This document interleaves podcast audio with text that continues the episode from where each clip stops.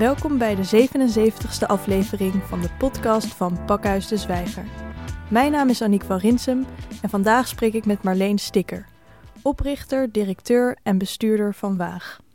Hallo Marleen. Dag, goedemorgen. Goedemorgen. Ja. Marleen, ooit begon jij de studie filosofie, uh, maar deze maakte je niet af. En in de tijd dat het internet ontstond, startte jij iets wat je misschien een verre voorouder van sociale media zou kunnen noemen, namelijk de digitale stad. Um, wat maakte dat jij betrokken raakte bij het internet? Ik was mede onderdeel van wat je toen in Amsterdam de tactische media beweging zou kunnen noemen. Dat waren mensen die allerlei nieuwe technologie, computers, uh, maar ook uh, camcorders, uh, digitale techniek uh, zich toe-eigende om daarmee media te maken. In de ether, soms als piraat, soms over het lokale netwerk van Salto. En in die periode maakte ik ook programma's uh, voor de Bali. Ik was daar bezig met Live Magazine. Eigenlijk de eerste in zijn vorm, dat je heel veel verschillende soorten van gesprek en verschillende groepen mensen met elkaar in contact brengt. En in dat kader raakte ik bekend met Hectic toen. Dat waren de hackers. En in begin 1993 was er een grote Next 5 Minutes conferentie, de eerste in die tijd. Waar al die tactische media mensen bij elkaar kwamen. Toen heb ik voor het eerst ben ik met uh, internet wat gaan spelen. Het kwam heel erg van pas, omdat uh, in die. Het was ten tijde van die oorlog met Joegoslavië dat het heel moeilijk was om mensen nog uh, mee in contact te komen in voormalig Joegoslavië. En internet was eigenlijk de enige manier. Dus we hebben toen met een groep mensen vanuit de Bali werd Press opgezet om uh, steun te geven aan onafhankelijke media in Joegoslavië. En de enige manier om daarvoor gebruik, om ze met ze in contact te komen was via uh, e-mail.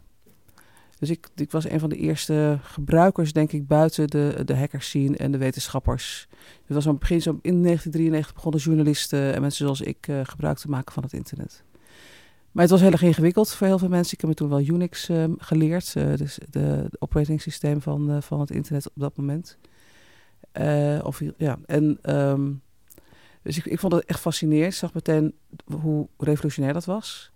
Maar het kostte nog wat moeite om mensen daarvan te overtuigen. En toen, het was ook heel ingewikkeld. Je moest allemaal codes intikken en zo. Dus ik dacht, er moet ergens een soort ja, een interface komen. En toen heb ik een paar van die mensen die toen ook al betrokken waren bij uh, die tactische mediaconventie gevraagd om mee te werken aan de, wat toen de digitale stad werd. Ja, want in der tijd uh, konden jullie eigenlijk bouwen op een toen nog greenfield van het internet, omdat eigenlijk nog een open veld lag waar je zelf kon uh, bepalen wat, wat je daar mee ging doen.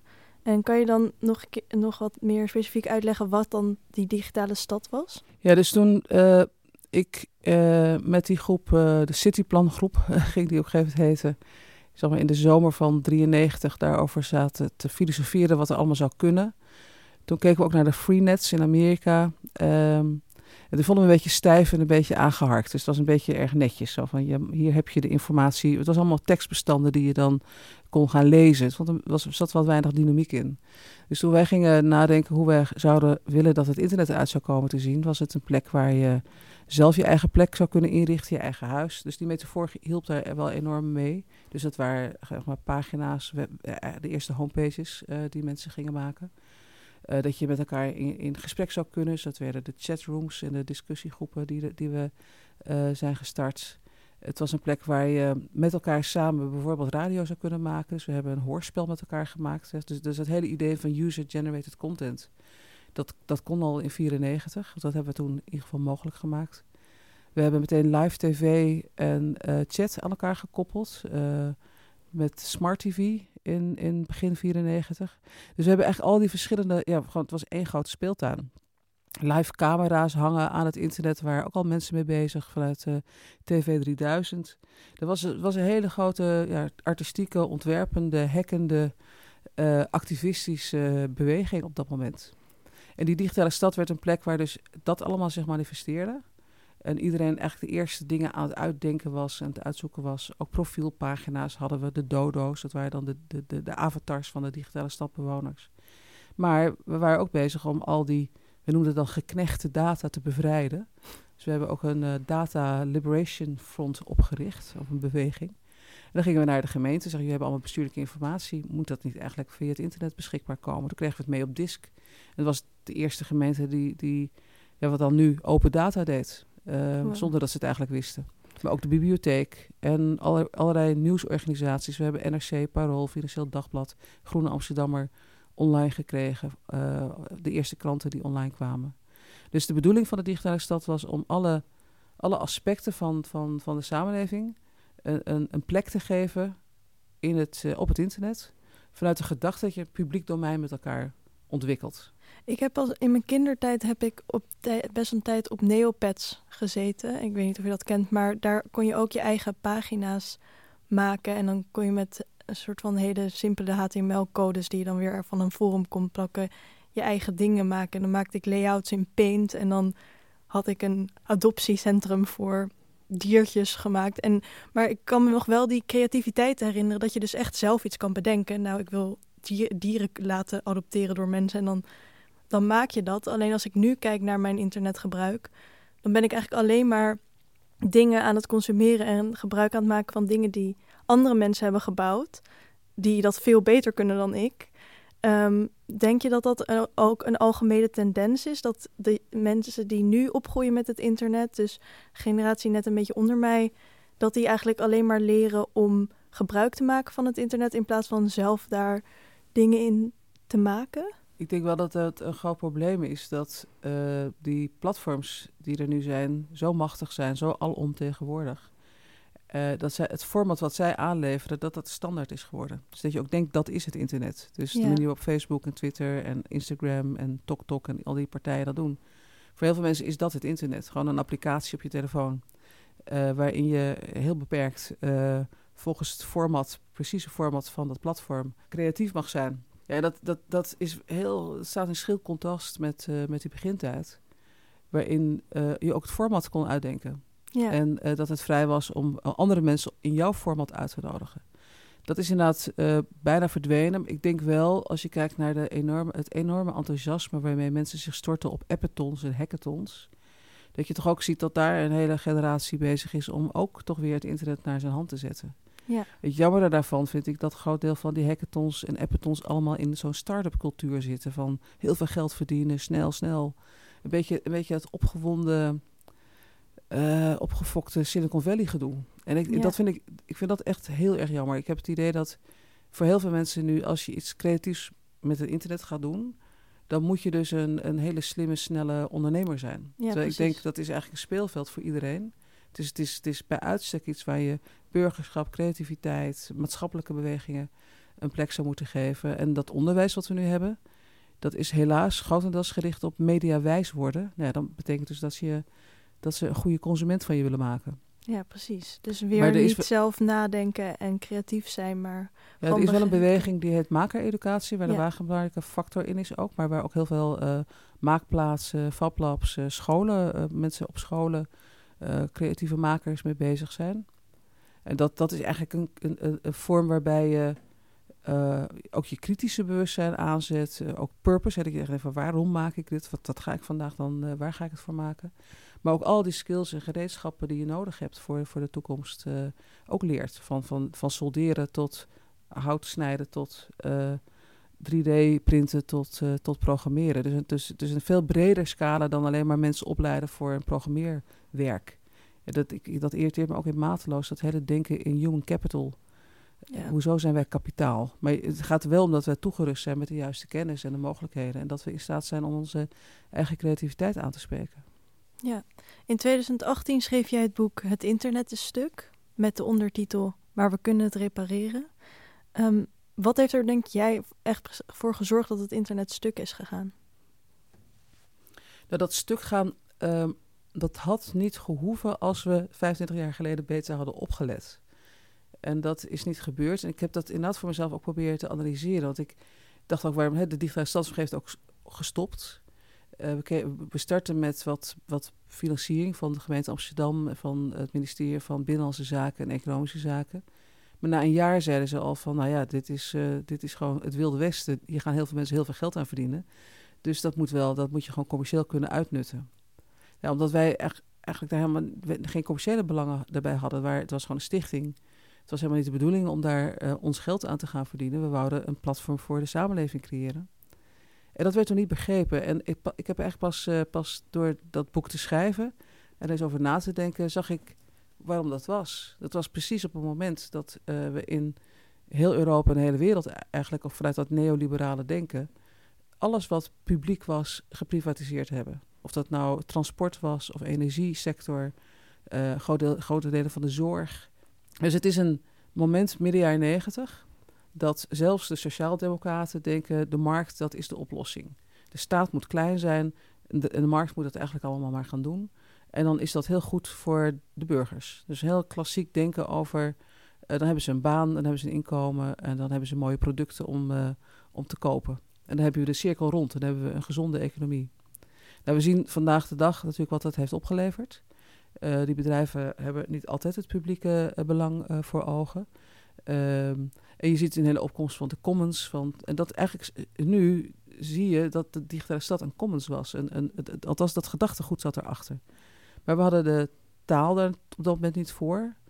En we konden ook niet op dat moment mensen overtuigen dat het internet meer is dan alleen maar uh, het wilde westen, waar iedereen zo snel mogelijk probeert rijk te worden. En dat er iets op het spel stond. En dat, dat wisten we allemaal al.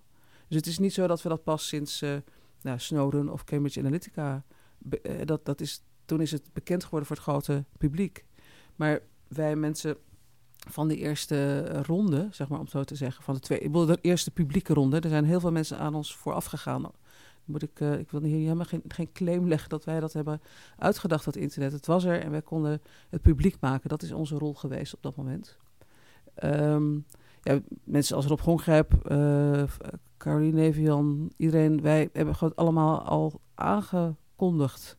In 1989 is er een prachtige bijeenkomst van een Galactic Hackerbal. Dat is echt een gigantische bijeenkomst geweest in Paradiso.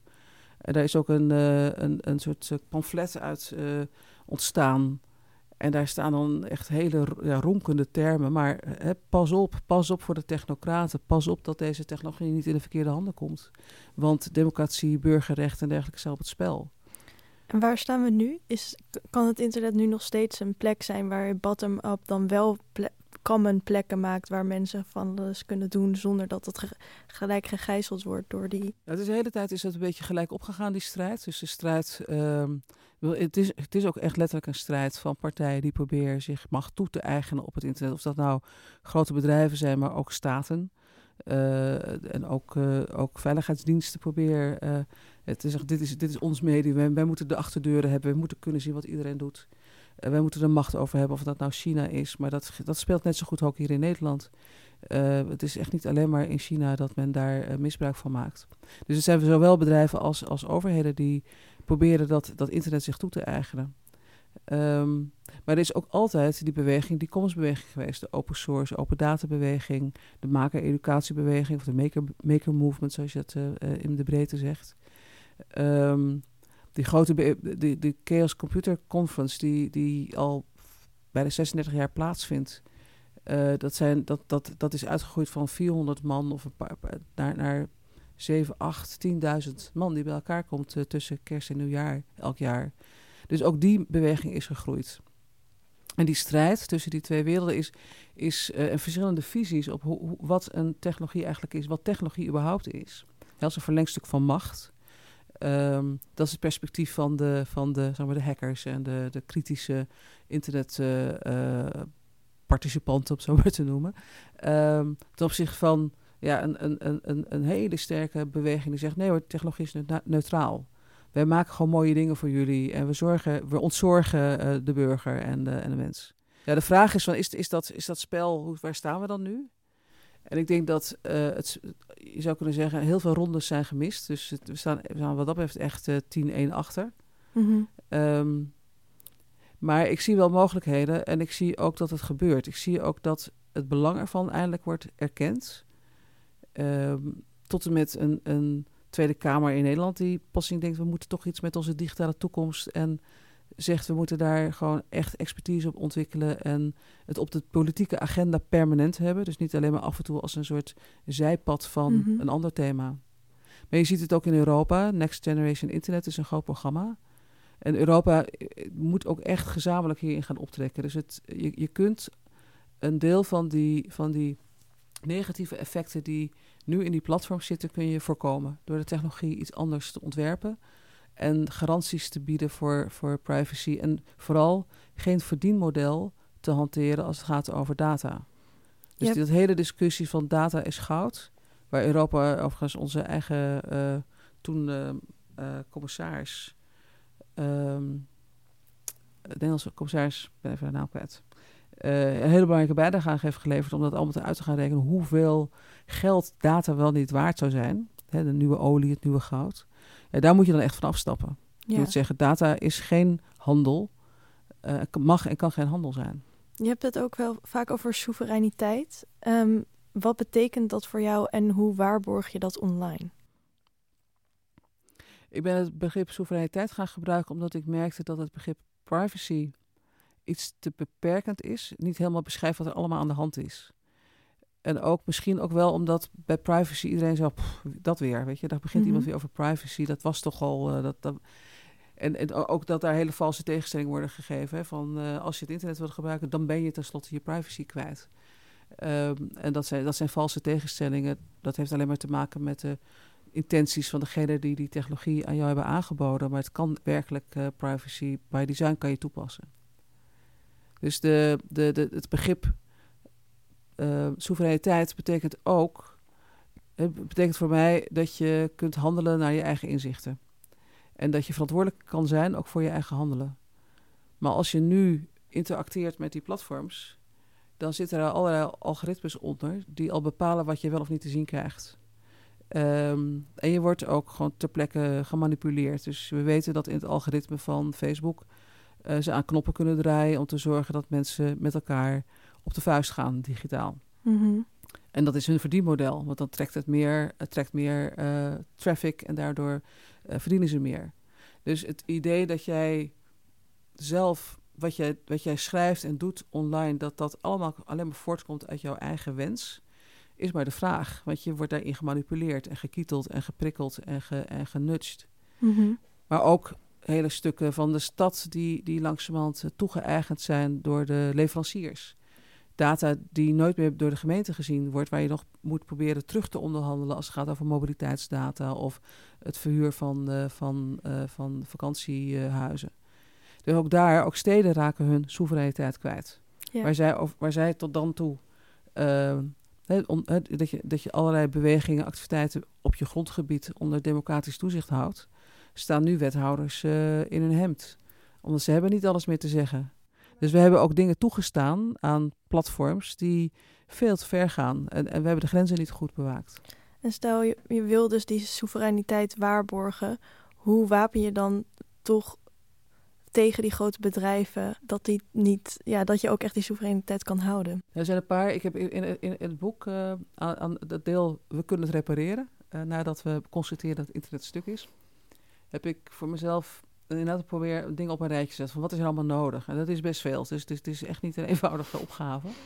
Ehm, en het begint ermee dat je gewoon optreedt. Eh, gewoon mededingingsbeleid, eh, gewoon de wetten die je al hebt, maar ook de nieuwe aangescherpte wetten rondom privacy eh, toepast.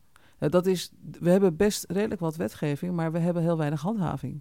Dat is nu echt een groot probleem. Ook die GDPR of de AVG vertaalt de Europese GDPR-wetgeving, die in Nederland dan AVG heet.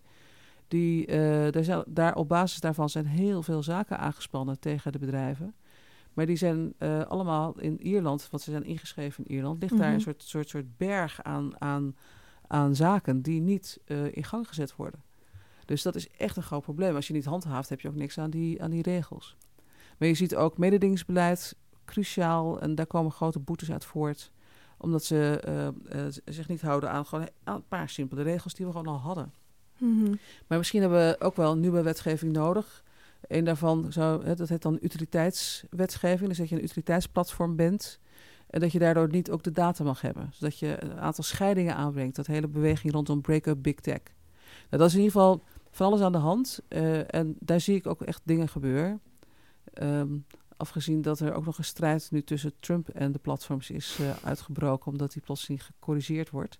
Ja, dus Twitter het is een heel die... spannend speelveld nu aan het worden. Want Twitter die heeft nu zo'n soort van disclaimer toch bij Trumps tweets van dit kan foute informatie zijn. Ja, de, bij Trump is nu tot twee keer toe, maar dat, dit gaat zich echt, dit gaat een gigantisch uh, spel worden niet één keer, maar twee keer. Ze hebben, uh, Twitter heeft één keer uh, bij opmerkingen gezegd dat, het, uh, dat de fact-check dat dit geen bewijs, bewezen feiten zijn. Mm -hmm. Maar ze hebben ook bij een tweet waarin, waarin Trump oproept tot geweld, mm -hmm. hebben ze, die hebben ze, die hebben ze verwijderd. En pas als je in tweede instantie erop klikt, dan kan, je, kan je hem lezen. Maar dit is major natuurlijk. Dus ik, dat is heel spannend, dat hele verhaal. Maar ik denk wat, wat, wat ik, uh, waar ik. Het is ook niet alleen maar dat je het moet gaan verbieden. Nee. Dat is ook heel, heel. Ja, dat moeten we doen. En ik uh, verwacht, er zitten hele slimme mensen ook op dat proces. Dus ik verwacht veel van ze wat dat betreft. En ik denk ook dat ze echt alle steun nodig hebben. Maar we moeten ook gaan bouwen. En, het, en dat bouwen, zou je denken, moet je dan weer helemaal opnieuw beginnen? Nou, het is echt geen rocket science om een goede browser te hebben. En Brave laat dat zien. Ik zeg niet dat het makkelijk is. Zo'n bedrijf uh, moet alles, veel expertise en kennis verzamelen. Maar Brave laat zien dat het mogelijk is om een browser te hebben die niet tracked en traced. En ze bieden nu inmiddels ook uh, uh, veilige videolinken aan. Dus Brave begint verder zich te ontwikkelen. En hun unieke verdienmodel is eigenlijk dat zij, veilig, dat ze privacy bieden. Ja, precies. Dus dat begint te, wat we, je merkt nu ook met Signal, uh, dat dat op, uh, dat, dat, dat heel lang uh, vond ik het heel moeilijk om mensen op Signal te krijgen. Maar nu vinden bedrijven dat toch wel eigenlijk wel belangrijk en overheden. Dus je merkt dat dat ook vanuit gewoon bedrijfsvoering mensen zoeken naar veilige alternatieven. En, en als, je, als je dan kijkt naar wat er, dus er gebeurt veel, maar er is ook nog verschrikkelijk veel nodig. En, en zeker op het gebied van sociale media platforms daar hebben we echt een gigantische achterstand nu als het gaat over uh, privacybestendige sociale mediaplatforms. En nog even terug naar dat opbreken van de macht van bedrijven. Want uh, volgens mij zijn er verschillende opties. Namelijk dus dat een bedrijf niet en online en in de fysieke wereld mag opereren, maar ook niet en in de zorgsector en in de in een andere sector. Maar wat kan, hoe kan je die grenzen echt stellen? Want wat is nou precies de tegenstelling tussen online en fysiek? En... Er zijn dus twee varianten voor het opbreken van big tech. Um, de eerste is dat je zegt een platform als Uber bijvoorbeeld uh, mag wel een transactieplatform bieden, maar mag niet de data van de, de partijen die er gebruik van maken. Dus je mag niet van de klanten en van de aanbieders de informatie hebben. Nou, dat, is, dat, dat betekent dus dat je uh, een heel duidelijk onderscheid maakt en ook een deel van dat verdienmodel dus daarmee uh, ondermijnt. Overigens uh, zijn er prima platforms te bedenken die meer als commons werken. En, die, en, dat verdienmodel van Uber deugt überhaupt sowieso niet, want ze maken heel veel verlies. Dus ik vraag me, het is een beetje merkwaardig dat een bedrijf wat miljarden verlies maakt nog steeds in onze op onze grondgebied dit soort diensten kan aanbieden. Want er zit duidelijk iets anders achter. Een ander soort kapitaalspel zit erachter. Maar, Wat voor uh, kapitaalspel dan? Nou, de, Uber wordt overeind gehouden door, door miljarden, honderden miljoenen uh, dollars of, en, en Arabisch, uit, uit Saudi-Arabië onder andere. Dus de, de, de oliegelden, die stromen nu die digitale platforms in. Dus als wij minder afhankelijk worden van olie, dan dat heeft nog wat effect op de wereldorde natuurlijk, over machts, uh, machtsconstellaties die er nu zijn. Ja. Dus het is voor hen heel verstandig om hun goed verdiende oliegeld in die digitale platforms te stoppen. Zo snel mogelijk. En niet alleen hier in Europa, maar ook in Afrika. Als je, als je ziet wat daar men al probeert bijna hele, hele landen en steden over te nemen. Uh, omdat men dan zegt, dat komen wij wel even betalen. En ondertussen zit een kritieke infrastructuur in handen van een private partij. Ja. ja. Maar dat is dus één vorm is dat je zegt, uh, we, we koppelen de, de data van de gebruikers los van de, van de faciliteit, het platform wat je biedt.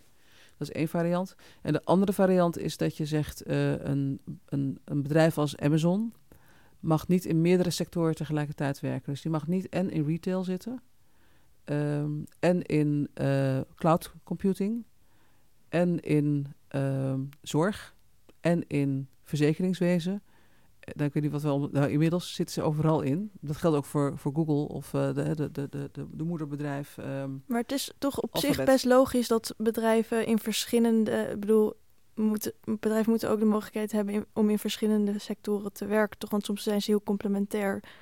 Nee, dat is, dit is, uh, je kan best. Uh, als je, dus Alphabet heeft zichzelf eigenlijk al zo georganiseerd. Met, dat, die zijn voorbereid om opgebroken te kunnen worden. Waarbij je uh, dus toch, toch verschillende, aan, verschillende markten apart zet. Mm -hmm. en aan de achterkant kan je ze eventueel loskoppelen. Maar dit is gewoon mededingingsbeleid. Dit is, dit is helemaal niet zo nieuw. Okay. Het is gewoon toepassen daarvan. Uh, zodat niet één partij. Uiteindelijk waar het om gaat in, in mededingingsbeleid is dat competitie niet meer mogelijk is. Ja. En dat is vanuit klassieke economische theorie, volgens mij deze, deze pak ik uh, wel over, ja. slecht voor, voor, voor, voor competitie. Ja. Dus er komen geen nieuwe spelers meer. En dan krijg je een machtsconstellatie. Dus dat is dat wat Amazon nu doet, is helemaal niet noodzakelijk. Ze hoeven helemaal niet en in de zorg en in het verzekeringswezen en in de farmaceutische industrie ook te gaan zitten. Hè? dus ze, ze, zijn ook nog eens een keer aan de pillenkant gaan ze ook nog zitten. Ja. ja ze hebben zulke diepe pockets dat, dat ze kunnen in principe iedereen uit de markt uh, duwen. Ja. Dus het opbreken van big tech kan op verschillende manieren. Ik denk die laatste heel cruciaal is. Heel ja. erg belangrijk is. Ja, onze, onze wereld zit best wel ingewikkeld in elkaar. En om even naar een soort uh, metafoor te gaan, de film The Matrix. Uh, daar wordt in een scenario geschetst waar mensen in een simulatie leven en hun lichamen worden gebruikt voor uh, brandstof voor machines of energiebronnen voor machines. Uh, en als iemand wakker wordt, mag hij of een uh, rode pil nemen, waarna de waarheid wordt onthuld over de werkelijkheid, of een blauwe pil, waarna hij weer terug in de simulatie ingaat en niet meer weet dat hij wakker is geworden. Maar in een gedachte-experiment daarover kwam jij met nog een derde optie, namelijk de roze pil. Kan je misschien de functie van die roze pil uitleggen? Ja, ik vond de keuze tussen blauw en rood uh, een hele mooie. Echt, echt eentje die ik ook gebruikte tijdens die uitzending van Zomergasten. Omdat ik dacht, ik probeer helemaal aan het begin van de mensen duidelijk te maken dat je als je het niet wil zien, dan, dan ga je ook helemaal niks meekrijgen over wat er allemaal aan manipulatie achter de schermen in die black box van technologie plaatsvindt. Maar op het moment dat je in, echt die rode pil inneemt, dan ga je in ieder geval meekijken. En dan krijg je in ieder geval de onrust mee. En, en misschien komen mensen dan wel tot handelen. Maar ik vond ook wel die rode pil ook wel erg um, conspiratiegevoelig. En, en overigens wordt die ook, die metafoor van de Matrix ook veel gebruikt door uh, rechts extremisme en, en, en, mensen waar ik me helemaal niet mee associeer. Mm als, als, als het verhaal van uh, als je de rode pil, dan zie je pas hoe iedereen gemanipuleerd wordt. En nou, dat, dat, is, dat is een, lijkt, komt een beetje in de conspiracy-sfeer. Mm Dus ik dacht, het, is, het gaat niet alleen maar om dat je meekijkt en, en nieuwsgierig wordt en, en probeert te begrijpen wat er nou eigenlijk aan de hand is in die technologie en in de digitale wereld. Aan de achterkant van wat je ziet. Maar ook uh, kunnen we weer gaan handelen naar wat we willen. Dus niet alleen maar in reactie op het negatieve en het, en het nare en, wat er allemaal mis is. Maar ook kunnen we uh, ons voorstellen in wat voor wereld we willen leven. En daarnaar gaan handelen. En dat, is, dat, dat opent een andere energie. Het, opent, het, is, het is ook verschrikkelijk veel leuker en gezelliger om dat mensen te doen. Ja. Uh, en, je, en, je, en, en, en, dat is eigenlijk het begin van een ander narratief, een ander verhaal. Wij kunnen dat als mensen. En ik merk ook dat we vaak in een, in, in een situatie terecht zijn gekomen dat uh, we eigenlijk vanaf jongs af aan geleerd worden dat we in competitie zijn. Dat, uh, dat het recht van de sterkste geldt. en en ik, ik, waar, waar ik heel erg naar op zoek ben is bij, we zijn eigenlijk niet, wij, wij overleven door samen te werken. Dat is, dat is de overlevingsstrategie van mensen. Dat is wanneer we op ons best zijn. Dus die, die roze pil, die zegt ook, wij kunnen dit met elkaar. En daarom eh, ook is voor mij belangrijk om in dat uh, boek, wij kunnen het repareren, dat die twist erin zit. Van ja, je moet eerst echt goed zien dat die flink kapot is. Mm -hmm. maar je hoeft niet dan te zeggen, dat was het dan. Ja. Je kan die draai maken, zeggen, oké, dan kunnen we dus daarnaar gaan handelen. En daar zie ik heel veel mogelijkheden voor. Dus die roze pil is ook een beetje de roze bril. er zit ook wel een beetje een... Uh, een uh, zit ook wel een beetje een... Uh, en, en, en die heb je ook nodig. Ja. Zeker in deze tijden van corona heb je af en toe gewoon ook een, een verbeelding nodig, die, waar, je, ja. waar je in gelooft en waar je plezier van krijgt. Misschien ook een voorbeeld van een roze pil was dat jij in 1994 Waag oprichtte met Caroline Nevian. Um, Waag is een onderzoeksinstelling op het kruispunt van kunst, wetenschap en technologie. Wat hadden jullie in de tijd van oprichting met Waag voor ogen? Er waren twee dingen die ons uh, inspireerden. Het ene was dat, dat netwerk waar we zelf in opereerden, dus die tactische medianetwerk, de ervaring met de digitale stad uh, begin uh, dat jaar. Dat was, dat was in 1994. Um, al de ervaringen die Caroline had vanuit Paradiso met hoe je met hackers en maatschappelijke vraagstukken uh, belangrijke stappen kunt zetten. Ik had veel meer nog, uh, mijn ervaring zat meer ook in het culturele domein met de wetwerkconventie met Geert Lovink en, de, en het zomerfestijn wat ik organiseerde. En zat ook een beetje meer in robotica, een beetje het speelse, speelse kant ervan. En uh, we zagen de dag van als je dat bij elkaar brengt, dan heb je, heb je iets waanzinnigs. En ook veel plezier eraan om die mensen bij elkaar te brengen. Dus dat was één. Het andere was dat we een voorbeeld hadden, uh, uh, het, uh, het Media Lab van het MIT, waar we ook al contact mee hadden. Waar we ook een voorbeeld zagen hoe je die verschillende werelden bij elkaar kan brengen. En daardoor hebben we toen in, in 1994, was dat inderdaad, hebben we toen de handen ineen geslagen. Dus Caroline en ik zijn gaan samenwerken, wat echt een hele goede stap is geweest toen. We hebben een plan gemaakt voor de Waag, omdat het gebouw toen weer was het beauty contest waar plannen ingediend konden worden. En daar ben ik uh, met haar hebben een plan ontwikkeld. En in 1995 hebben we toen het gebouw toegewezen gekregen. Wat wel betekent dat we dan uh, meteen een verbouwing moesten financieren. En, en, nou, dat was best nog een flinke investering die we daarna moesten doen. En nu 25, 26 jaar later um, ja, is, is de, zijn we er nog steeds.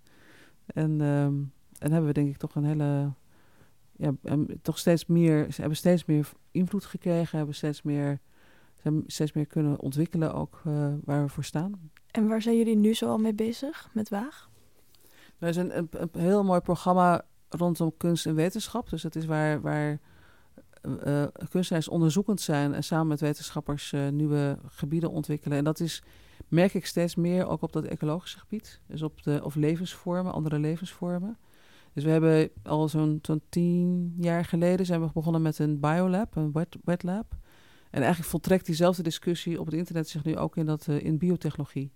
Er wordt ook van alles ontwikkeld, uh, maar van wie is het dan? En kunstenaars en hackers zijn daar ook weer heel erg actief om, om open science en, en citizen science toe te passen. Dus te zorgen dat ook rondom biotechnologie uh, en, en nieuwe levensvormen die ontworpen worden, dat we daar weer zicht op houden. Dus het, hetzelfde soort de black box gedachte als bij het internet. Dat we niet straks uh, 10-1 achter staan over uh, 25 jaar. Ja, dat, dat, dat proberen we daar. dat proberen. maar ook daar is natuurlijk een enorm krachtenveld. Maar ik zie echt ongelooflijk interessant werk verricht worden door, door artistiek onderzoek, ontwerpend onderzoek. We zijn daar ook, ook, ook vragen over. je, hebt, je hebt de technologie stack, daar beschrijf ik ook over, van al die hardware, die, al die lagen van de, van de van de, van de, van de digitale wereld. Maar er is ook zoiets als een materialen stack, een material stack van, van, van, van atomen, van, van grondstoffen. Die uiteindelijk ook die digitale wereld ingaan, maar ook in onze producten zitten en in onze kleding. Dus je merkt dat ons, ons gebied uh, wat breder is geworden. Dat we eigenlijk naar, naar, naar, naar het hele ontwerp van onze samenleving kijken. Zowel naar de materiële kant, de digitale kant en ook de organisatiekant.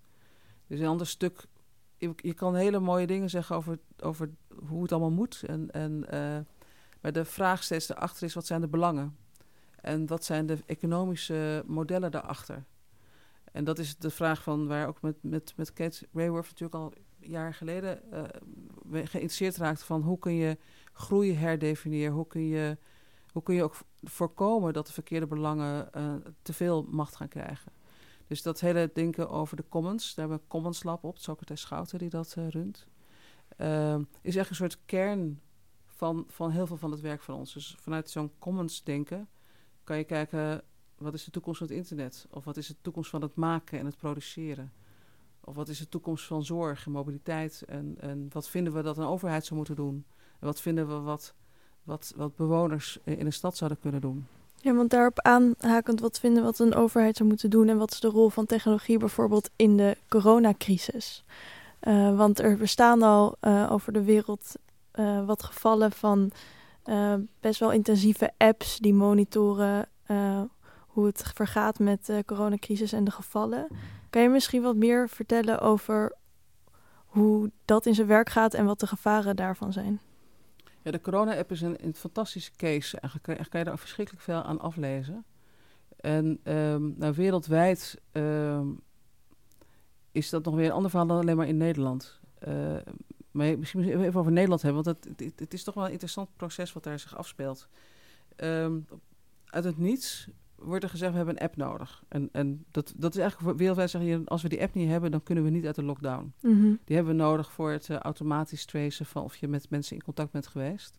In Nederland hebben we met Veilig tegen Corona een coalitie van uh, Platform Burger, Burgerrechten en Bits of Freedom met name natuurlijk met een hele belangrijke factor daarin.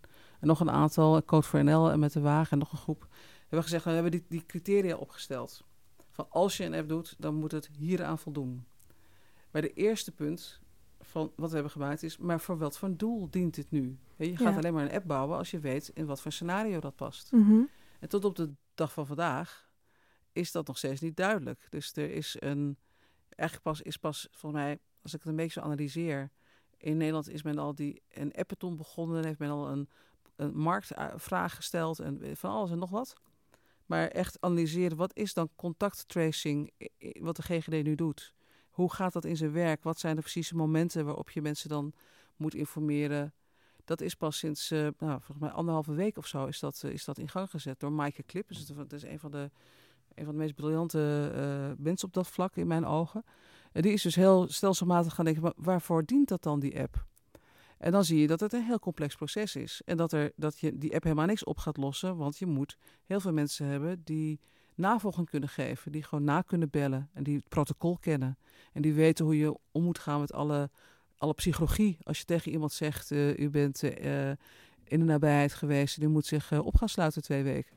Hoe, hoe doe je dat spel? Hoe, maak je, hoe zorg je dat je dat goed doet? Dat je mensen daarvan overtuigt? En dat is wereldwijd dus het, het, het, het verhaal. Een soort techno-solutionisme, zoals het heet. Uh, iemand verzint een app en dan... Dat is een soort, soort technologische spierballen die we dan laten zien. Van, kijk, dat kunnen we met innovatie gaan we dat. We gaan ons eventjes uit deze situatie innoveren. Mhm. En eigenlijk alle basisvragen voor, vergeet te stellen. Dus als ik het goed begrijp, dan eh, zorgt het solutionisme, dus het, het, het brengen van oplossingen, zorgt ervoor dat we eigenlijk niet goed kijken van wat er echt moet gebeuren en wat we nodig hebben, maar dat we gewoon een, een, een oplossing ergens opgooien en daar dan aan vast blijven zitten en dan doorgaan en dan pas achteraf denken van, huh, maar we hebben eigenlijk helemaal niet goed gekeken wat we echt nodig hebben. Ja, dus, dus het idee dat, dat, dat een technologie een oplossing is in zichzelf, überhaupt. En dat, het, dat ik ook altijd heel grappig vind, dat men dan niet, denkt, niet ziet dat technologie zelf ook een probleem uh, Is, oplevert. Kan zijn. Dus het is een heel sterk geloof in, in de vooruitgang, in, in ook dat de mens zelf eigenlijk heel beperkt is in zijn mogelijkheden. Dat door technologie we een soort supermensen worden. Of dat we, of dat nog, nog, nog veel erger, want dat, dat zou nog aardig zijn, maar uh, dat technologie in zichzelf de mens gaat overvleugelen. En dat, dat vind ik ook altijd wel fascinerend. Hè? Van de robots nemen jouw baan over. En, en allemaal fantastische uh, perspectieven over artificiële intelligentie, die intelligenter is dan wij. En ik stel me steeds de vraag van, nou weten wij überhaupt wel wat intelligentie is? Mm -hmm. Dus we, zijn, we hebben we nauwelijks in beeld wat de intelligentie van bomen en schimmelculturen en, en levensvormen zijn. Maar dat weten we dan, en ook niet van onze eigen intelligentie. We Ja. weten niet precies wat bewustzijn is. Mm -mm. We begrijpen nog steeds het leven niet. Maar dat weten we dan wel kennelijk. Als je, als je informaticus bent, dan weet je plotseling wel wat, wat kunstmatige intelligentie is. Okay, maar robots ja. zijn natuurlijk altijd in handen van bedrijven. Mm -hmm. Dus robots zijn nooit zelfstandig. Ze zijn altijd een instrument van macht. Ja, en hoe zorgen we ervoor dat die macht niet... Um, als we dus weer even teruggaan naar de, de casus van de coronacrisis en technologie die wordt ingezet. Van hoe, hoe kunnen we ervoor zorgen dat dus deze situatie of dit probleem niet wordt gekaapt als een mogelijkheid... Um, dat de machtigste mensen bepalen hoe de wereld eruit ziet.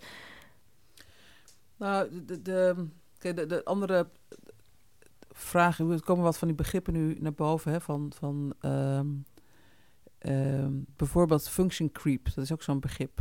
Wat is dat? Of rebound uh, effecten. Het, het is wel grappig, naarmate we meer met elkaar over technologie praten, vind ik ook, verrijkt het onze taal, het is allemaal Engelse termen, maar begrippen die we kunnen gebruiken. Dus function creep is uh, een begrip wat als je het dan eenmaal in een telefoon hebt geïnstalleerd, ja, dan kan je er ook nog iets anders mee.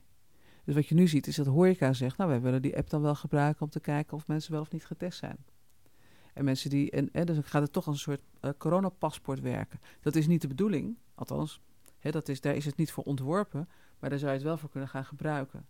Een van de manieren waarop ik uh, zelf probeer, hè, naast zelf probeer bij te dragen daaraan, is toch ook met de politiek in gesprek te gaan. Gewoon zorgen dat, dat politici begrijpen dat dit keuzes zijn die, die cruciaal zijn, die niet. Hè, die, die, dat ze uit ook dat idee stappen van die technologie is neutraal, maar snappen dat dat uh, ja, om hele, hele belangrijke uh, vraagstukken gaan over, over mensenrechten, soevereiniteit, uh, privacy en dergelijke. Ja, want ik weet dat jij soevereiniteit eigenlijk een meer behulpzaam begrip vindt, maar als we dan toch even over pri privacy hebben. Je zegt dat de bestrijding van het coronavirus en privacy eigenlijk als een valse tegenstelling van elkaar worden uh, opgeworpen. Um, kan je dat uitleggen en ook hoe je ze dus wel beide in acht kan nemen? Die valse tegenstelling wordt vaak gebracht alsof op het moment dat je zegt dat je voor privacy gaat, dat je dan tegen innovatie bent of tegen technologie bent. Maar ik, ik, waar, waar ik voor wil pleiten is voor iets intelligentere technologie nog intelligenter dan de meest intelligente kunstmatige artificiële intelligentiefiguren tot dusver steeds denken. Omdat hun belang steeds is om die data te vergaren. Ja. Op het moment dat we het, het, het zo ontwerpen, dat we, en dat, daarom is die kern ook steeds dat je zegt vanuit waar moet die data heen? Als je, als je zegt die hoort niet in handen te komen van overheden en bedrijven, dan heb je een heel duidelijk uitgangspunt. En van daaruit de volgende generatie internet bouwen en applicaties bouwen en ovulatie-apps en stappentellers. Er is geen enkele reden waarom die stappentellers, die data, jouw stappen die je aan het tellen bent, dat het ergens op een server in nee. Silicon Valley hoeft te staan. Het is, het is in de technologie, in, in het ontwerp niet nodig. Voor hun verdienmodel wel. Ja, precies. Maar in hoeverre is de politiek daarvan doordrongen? Want ik ga toch weer dit voorbeeld aanhalen, namelijk de voorzitter van de autoriteit persoonsgegevens, uh, Aleid Wolfsen, die zei.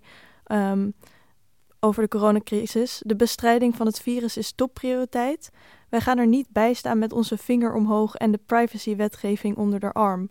Maar wat zegt dat over onze samenleving dat de voorzitter notabene van de autoriteit persoonsgegevens zoiets zegt? Hij is er enorm op aangevallen. En hij is wel echt van mening veranderd. Hij, uh, als je nu kijkt, dan is. Uh, dan, maar dat zou hij toch al moeten weten, zeg maar, dat zou hij toch al voor. Is, ik begrijp. Het, het, het rare is, is dat hij dat überhaupt heeft kunnen zeggen. Ik heb wel gemerkt dat um, pas eigenlijk door die hele, al die interacties die er in de afgelopen maand zijn geweest, uh, rondom die appeton ook en de gesprekken, um, heel veel mensen uh, hebben moeten aanscherpen, hun positie hebben moeten aanscherpen en heel veel hebben geleerd. Dus het, het preciezer krijgen en, en die taal ontwikkelen waarmee je met elkaar uh, het gesprek over technologie kunt voeren ik zie, dat enorm, ik, zie, ik zie het enorm toenemen. Ik zie, ik zie serieuze gesprekken tussen mensen die met elkaar uh, preciezer zijn in wat ze bedoelen. En, dat, en, en dat, dat, dat hebben we ook echt nodig. Net zo goed als je precies wordt als je het hebt over een nieuwe wet. Ik vond het weer zo grappig. Dan, dan is er een, um, hier de gemeente Amsterdam. En dan zegt de wethouder op een gegeven moment uh, over Airbnb of dat soort vraagstukken. We hebben nu een intelligent algoritme. Ja, een intelligent. Oh, echt waar? Een intelligent algoritme. Maar het is net zoiets als dat je zegt: uh, ja, we hebben nu een wet. Nu komt ja, het wel goed. Dus ja. je zeggen: ja, welke wet? Ja, precies. En, overigens, wetten, die maken. Hè, wij moeten toezien op wetten. Dus je kan niet tegen ons zeggen: we hebben een. Oh, daar maak je geen zorgen meer. We hebben nou een wet. Ja. Daar, daar horen volksvertegenwoordigers precies van te weten hoe het werkt. Dus je kan ook niet zeggen: we hebben een slim algoritme. Ja, en slimme algoritmes hebben ook nog steeds biasen, hebben vooroordelen. En, uh... Het is het een en al als dit dan dat. Dus het is, dat is een regel die je gaat toepassen. Dus je moet precies weten, waar komt die regel vandaan? Waar is die op gebaseerd? Waar, waarvoor optimaliseert die? Dat, dat is het gesprek wat je... Daar moet algoritmes ook, uh, ook publiek en, alg en, en, en openbaar te toetsen zijn. En open source zijn, overigens. Tot slot, Um, gisteren publiceerde Waag in opdracht van de Tijdelijke Commissie Digitale Toekomst de routekaart Digitale Toekomst, um, die nu voor iedereen te downloaden is via jullie website. Um, kan je daar wat over vertellen? Ja, we hadden een. Uh, een we, werden ge, we begonnen mee dat de Tweede Kamer zelf uh, onderkende van we hebben te weinig kennis op dit domein. Het, het speelt een enorme rol. En ze hebben toen die tijdelijke commissie Digitale Toekomst opgericht. En in dat proces die hebben ze heel veel mensen gesproken, waaronder ook wij, maar ook Bits of Freedom, maar ook heel veel wetenschappers en bedrijven, van alles en nog wat. Toezichthouders ook. Ook een heel interessante sessie geweest met alle toezichthouders. En, ehm, en ik was ook nog voor de klankbord gevraagd. Dus uh, af en toe ging ik met vier mensen even met doorpraten van waar staan jullie nu? En ze zaten, de, de, belangrijkste vraag die zij moesten beantwoorden was natuurlijk... hoe moeten we als volksvertegenwoordigers ons nu verhouden tot dit domein? Nou, is waar, en inmiddels, uh, en daar hebben ze ook nu van gezegd... dit moet een niet een tijdelijk, maar een permanente commissie zijn. Uh, we zijn zoveel op het spoor gekomen, dat komt niet op een andere manier aan de orde. Uh, dus wij hebben dit eigenlijk nodig. Dus dat wordt nog heel spannend of dat gaat gebeuren. Maar ik denk dat het noodzakelijk is. Ik denk dat hun conclusie klopt. Maar terwijl ze dat waren, een van die gesprekken, het was is ja is zoveel op tafel gelegd. En, maar wat is nou de ordening daarvan? Het is echt zo'n gigantische hoeveelheid vraagstukken die er spelen. En toen heb ik een keer aangeboden van nou, misschien moeten we een soort landkaart maken. Nou, die landkaart is uiteindelijk die routekaart geworden. En dat heeft te maken met een, een, het proberen te rangschikken van wat voor vraagstukken gaan nou vooraf aan die technologie. Wat voor proces gaat er dan vooraf? Wat, welke vragen zou je eerst moeten kunnen stellen? En wat, wat voor een vervolgens, en wat voor een ontwerpproces hoort er te zijn? Wie hoort daarbij te zijn? Hoe, om te garanderen dat de technologie die je ontwikkelt ook uh, meerdere doelen dient en niet alleen maar degene die het hebben gefinancierd bijvoorbeeld.